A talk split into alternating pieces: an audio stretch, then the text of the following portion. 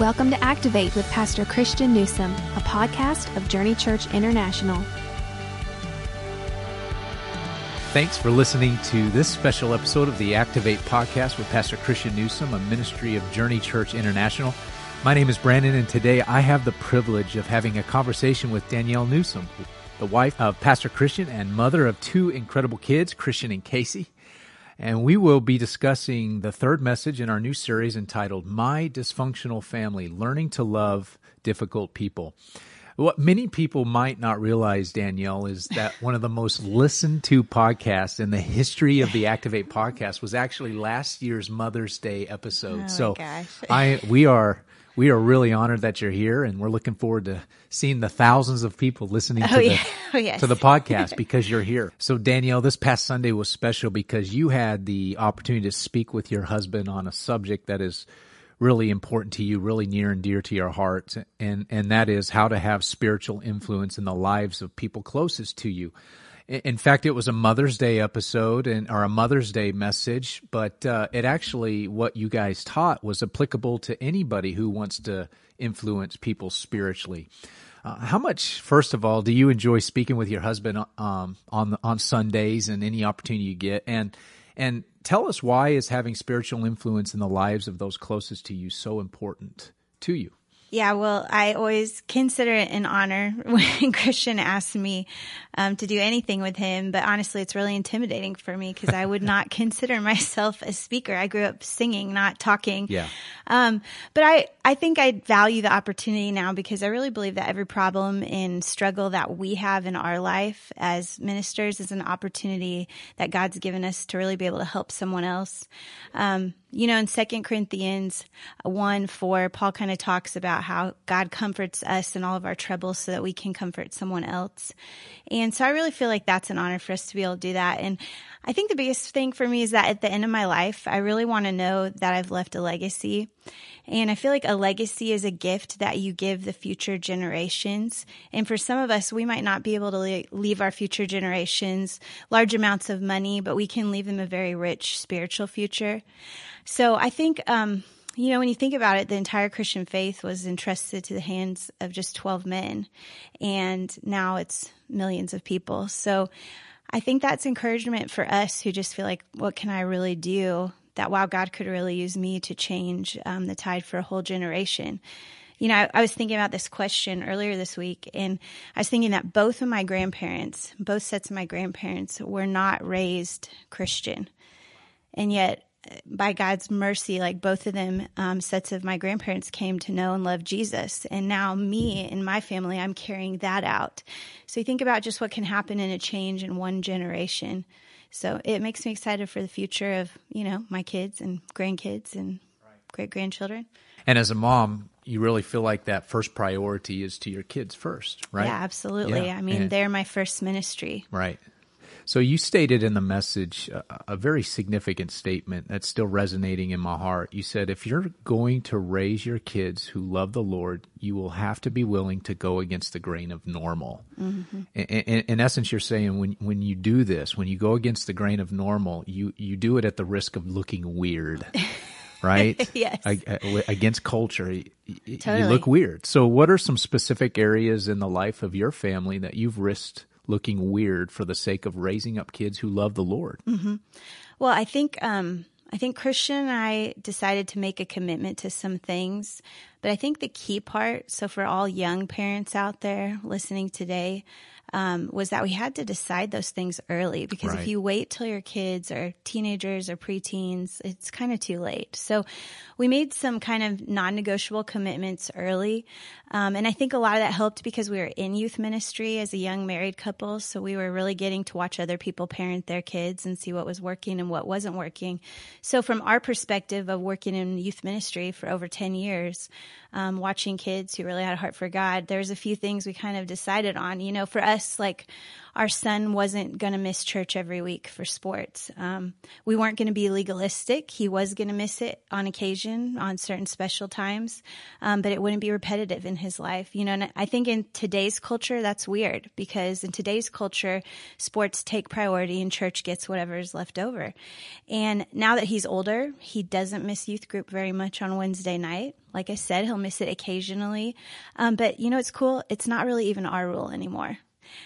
like it's his rule. He doesn't want to miss youth group. That's he good. loves being with his guys, as he calls them. So it's cool to see how things we started instilling in him are carrying on now.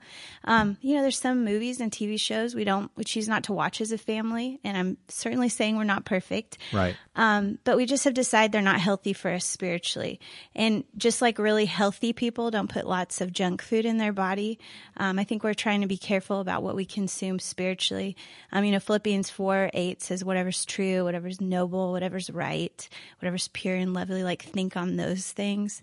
So we'll have those conversations sometimes as a family. Um, you know, I think there's some styles and trends, you know, that my daughter and I talk about, and we just kind of agree, hey, this might not be the healthiest for you if you really want to pursue God and have a heart for Him. Um, and that might make her weird to other eighth grade girls, but it makes her really precious in God's sight. And so we have those conversations. Um, you know, there's some attitudes in our house that are not acceptable. I've seen a lot of parents that just let their kids run all over them. And, you know, we talk to our kids about respecting us, respecting other adults, and trying to treat them with respect. Doesn't mean they do it 100% of the time. Um, you know, we aren't perfect. We make mistakes. We don't always get it right, but I feel like we are always trying to redirect quickly as a family. Um, and I think it's, I think the most important part of that is this why you have to stay really close to the Lord and to have the Holy Spirit really be present in your life because the Holy Spirit will let you know when you get out of bounds. So it's why as a parent, like you've got to be seeking the Lord because he'll redirect you when you feel like, oh, we've gotten off track here. Um, and I think honestly, after watching youth ministry for so many years, I think the key is that most kids really desire to be led to a higher spiritual standard um, not dictated to, not harassed, but like lovingly led. And unfortunately, I think what Christian I've seen is it's usually most parents that are more concerned with their kids fitting in.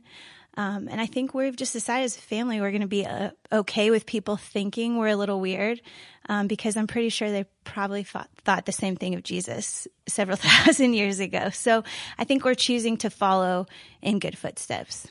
I loved what you said uh, about seeking the Lord. And I know that's really important for you personally, getting to work with you behind the scenes here at the church on, on a few occasions. I know how important the Word of God is in your life. Has that always been the case? And, and, and, and how and when did you learn to really appreciate and love God's Word? Yeah. Well, I mean, I think I've gone through seasons like um, anyone else. You right. know, I have a sister who has two small children, and we always talk about what a struggle it is spiritually to find time to pray or to read the Bible or to even have a sane moment to sure. yourself. So I think um, just to encourage young moms out there, like keep pursuing Him. There will be a day where that will get easier and better. Um, I think I'm thankful that I was raised in a family where God's word was valued and taught. So, just as an encouragement to parents and influencers out there, you know, I had to see it. I had to see the value right. of spending time with God. And I saw it that it was a living and active thing for my parents. And I think by watching that, it, it gave me a desire in my heart to, you know, spend time in the Word, to spend time in prayer. And I really grew up in um, going to youth camps and being a part of youth groups where we were really taught um, how to read our Bible. I think a lot of people don't read their Bible because they don't really know how to get anything out of it. And I think most of my key important spiritual decisions were made in youth ministry, honestly. So um, it's kind of why our kids don't miss camp for anything um, because we know that God's going to really use that time in their life to to pour into them a passion for something. And I think, you know, as parents, if you want your kids to love God's word, I think that you have to love it and you know that's the hard part. We've got to lead the way. Um, you know, I remember my dad writing to me in a card once that to be great for God, one must be much with God. Wow. And I think yeah. that just kind of stuck with me. I don't have a good memory, but I remember that. Remember I have that. I have for years yeah. now. Yeah. Yeah. Well, how would you encourage that young mom who's really pulled in all different directions with her kids and, and she's desperately trying to find pockets of time um, to read God's word. What what are what are some things that you've maybe utilized in the past to take advantage of those small pockets of Yeah. time? Well, I think um, it's important to just. I love that verse. I think it's in Deuteronomy where it talks about like instilling a love for God as you're walking down the street. And so it's kind of like as you're going about your life. And I think when I was a younger mom, I felt a lot of pressure to, you know, I'm not like a teacher by nature to like have to set up a little classroom Right. and like teach things. And then I kind of realized, okay, chill a little bit. Just as you're going, start doing things. So for us, um, when our kids were younger, you know, we tried to make it fun. We always read before bedtime. So we got a picture Bible for them. Um, or now they've got a really cool action Bible. That's a great way to read the Bible with your kids. Um, there's some great Bible cartoons out there. Like, believe it or not, your kids are watching way too much YouTube and TV anyways. Why not let it be biblical? Um, as they got a little older, we would have little fun summer challenges where, um, I can't remember, but I'd heard a statistic once that like the vast majority of Americans don't know the Ten Commandments. Right. And I was like, oh my gosh, like, could I list all the Ten Commandments? So one summer with the kids, we had a little challenge to memorize the Ten Commandments and they had to kind of present it. But we made it like a game. So it was fun with little awards and stuff. Um, you know, and as they get older now, they both have white verses in their room. So we'll have scripture verses on their on their whiteboards. I said white verses, didn't I? Yeah, that's all right. as they get older, they have whiteboards in Yeah. their room. Yeah, so we put scriptures up on there, and you know now that they're getting into that teenage age, um, it's actually really fun because it's great to have spiritual conversations with them and see what God's doing in their life. Sometime on vacation, we'll say, "Hey, we're gonna do our devotions together this morning, like individually, and then we're all gonna come together, and everyone's gonna get to share what God taught them this morning." That's clever. Yeah, my kids love to do that. They love that they get to teach us. Like, oh, we're going to get to teach Pastor Christian this Right. morning. Yeah. they love it. So it's really neat to see how they're getting stuff out of the word and to see how it applies to them. And you're starting to see that same passion in your heart for God's word in the lives of your kids as well. Yeah, I hope so. And I mean, like I said, I'm I'm definitely not perfect. Um, but I think we're just trying to make it a part of our everyday life. When you have a struggle, hey, I read this the other day, or my kids, you know, they're heading into finals time, they're worried. I try to text them every once in a while, hey, I'm praying for you this morning, send them a verse.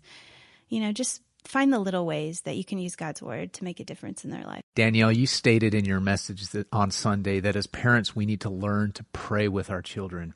You, you believe that this is the most important thing we can do with and for our kids.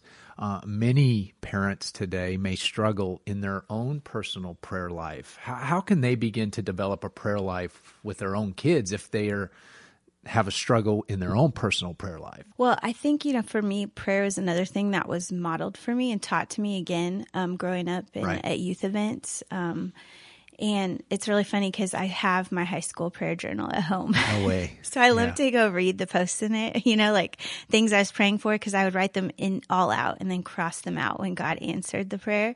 So they're hilarious now, right? Um, but it's cool to see that God actually started at a young age in my life, like showing me that He was listening to me. And, um, you know, but I also realized that not everybody grew up that way. You know, we have a lot of people that are probably listening to this podcast today that maybe never prayed with a parent or anyone growing up. And I think the thing that encourages um, me the most is that really you can start exactly where you are because you can learn to pray. And I've tried to become a student of prayer through the years, really out of desperation. Like, to be honest, having such going through really hard times in life makes you desperate for God and it makes you a really good prayer really quickly. um, but I've tried to just kind of become a student of prayer. I'm always looking for great resources. Um, sometimes I feel like I don't have the words to say at different times in my life. So I look for prayers that I can read when I just don't know what to say and I'm just that broken. Um, you know, as a young married lady, I read The Power of a Praying Wife. Um, and it changed my marriage. So I just feel like through the years, I saw God do incredible things and I saw prayers answered early on and it inspired me to keep praying. Um, some of my favorite tools just right now that I love using, Mark Batterson has fantastic books on prayer, um, The Circle Maker, but he has a book I would encourage any parent to go get. It's called Praying Circles Around Your Children. It's incredible like literally. Um, it has inspired me so much. And um, I'm reading his new, like 40 days of prayer one right now. They're just short, like little devotionals for every day, and it's really challenging me um, to pr- in my prayer life. There's another one that I really like. You can find on Amazon called "Praying with Confidence." I believe um, it's fantastic. You pray through different verses of scripture, different things, um, different topics. Um, but now I think just in relation to my kids, you know, I'll per- periodically just go into their room at night. You know, we don't have a bedtime routine as teenagers. Like, honestly, that was the thing that was hardest for me in making the transition. I missed that, like just connecting every night. Um, but now I'll just go in their room periodically and I'll just say, Hey, you know, how's it going? And what, like, what do you have that's on your heart that I could pray for you about tonight? And then I'll just kind of put my hand on them and just pray over them. And I think it's like one of the greatest gifts you can give someone to pray for them. Um, you know, we've tried to teach this value to our leaders here at the church in the last few years, um, this value of soul care. And we've told people instead of saying, which is like a Christian thing to do, right? Oh, I'll pray for you, man. And then you leave. Just stop right there and pray for someone. I can't tell you how many times I've just thrown my arm around someone here at the church and prayed over them and tears is like the instant response because it's such an incredible gift that you can give someone. Um, you know, I think for younger parents, just starting young with little bedtime prayers with your kids. And then as you get older, having some prayer goals together. Like our kids that are teenagers now are having more challenging things going on in their life. Um, my kids have different friends they've prayed for that they knew didn't know Jesus, that they've seen come to camps or youth events and, and become followers of Jesus. And so, um, you know, now texting them prayers and um, having people we're praying for together. And then probably lastly, I think Christian and I have tried to make things that are big spiritual goals of ours. Like for example, um, when we were going through our this building campaign to build the building we're sitting in today for our church, our first building project, um, we could have made that a personal spiritual moment, but we decided to make it a family spiritual moment. So we would just, hey, let's all get in our living room and let's just get on our knees together. And you know what? For some people, that might be awkward at first, but it's okay because I guarantee you when you get up from your knees together, they might not always be like, oh, thank you, mom and dad. That was amazing. But deep down, you can see God starts to do something in their hearts. Yeah, so I have a whole lot of room to grow in this area with my family. I wish I could say I've nailed that, but mm-hmm. uh, um, I've always told people, and you said something interesting. You said the word awkward. It, that mm-hmm. first time you sit down to pray with your kids or to pray with your wife or to pray out loud, it's awkward. Yeah, sure. And I always tell people fight the awkward. Totally. Fight the awkward because that's what's preventing power in your life, yep. um, encouragement in your life. So fight that awkward. Well, if you think of every first date you ever went on, right? They're all a little awkward, right? Uh, a little bit. What helps those dates get more comfortable? It's as you get to know each other, and getting to know God through prayer is the same way it starts a little awkward. You're kind of watching what you're saying, but then as you get more comfortable, you like develop the heart of David, who like in some of his prayers and songs to God, he's like, Oh God, kill that person oh, yeah. and yeah. deliver me. And why do you hate me? I mean, he has such honesty with God, such freedom, but it's because God, he's close to God. Well, final question today. Uh, for you, and maybe it's a challenge. Can you take a moment and speak to the parents or even grandparents that are listening right now that may be thinking it's too late to spiritually influence my kids. It's too late to spiritually influence my grandkids. They are so far from God right now. Can, can you give them some hope for today? Yeah, absolutely. Um, first of all, I think if you're listening to this podcast and you're having a feeling like I've messed up, um, like congratulations welcome to parenting yes because like i said i mean we, christian and i are not perfect um, we are redirecting all the time and i think if you feel like you've messed up or made a mistake or you haven't done enough i feel like that's just called being a parent mm-hmm. or being a small group leader mm-hmm. or being a friend um, so hopefully that will encourage people um, you know, Christian and I always joke about, we're like, what will our kids be in counseling one day about because of what we're doing to them today? um, Great. I've never thought of that question. You're welcome. For all, all you parents out there, you're Thank welcome. You. um, you know, there's always ways that we can do better, but I love that it's never too late to start having influence in people's lives. I really believe that. I think people have an amazing capacity for forgiveness um, especially when someone's actions start to match their words. So I would say if you feel like maybe you've messed up, you know, um, my kids love when we apologize to them. I got to be honest. I think it's some of the greatest spiritual moments that they have in their life to see um, somebody you respect and admire have the humility to just ask for forgiveness. Um, and I think, you know, we can forgive a lot when we realize how much Jesus has forgiven us. Christian's been talking about that his last couple messages. Um, so if you've messed up, you know, you can apologize. Um, or you can just start living it out. You know, I feel like encouragement is a lost art in our culture today. I'm watching my kids and their friends on social media. It seems like every time someone posts something great they did, the first thing that happens is 12 comments to knock you back down. Um, so encouragement's a lost art. And I feel like if you feel like you've, you know, messed up, you could just start by just starting to encourage people. Um, just start to fill their buckets. One of my favorite books, honestly, every parent of teenagers should get is um, How to Really Love Your Teen by Ross Campbell. And he said that our primary job as parents is to fill the emotional tanks of our kids as teenagers. Um, and, you know, I think that honestly, if you think about yourself, like that still applies to me today. Like, I would love for someone to continue to fill my emotional tank. Like I feel like my parents and my grandparents can still make that contribution in my life now, you know? Um, so I think you can just start, just start, you know? Well, Danielle, thanks so much for spending time with us today and thanks for sharing your heart. It's been a great podcast. And again, I anticipate thousands of people listening again to this podcast.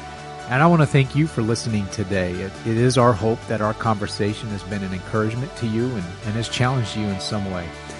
We look forward to catching you next time on the Activate podcast, where we challenge you to build a faith that is active. Thank you for listening to Activate with Pastor Christian Newsome, a podcast of Journey Church International.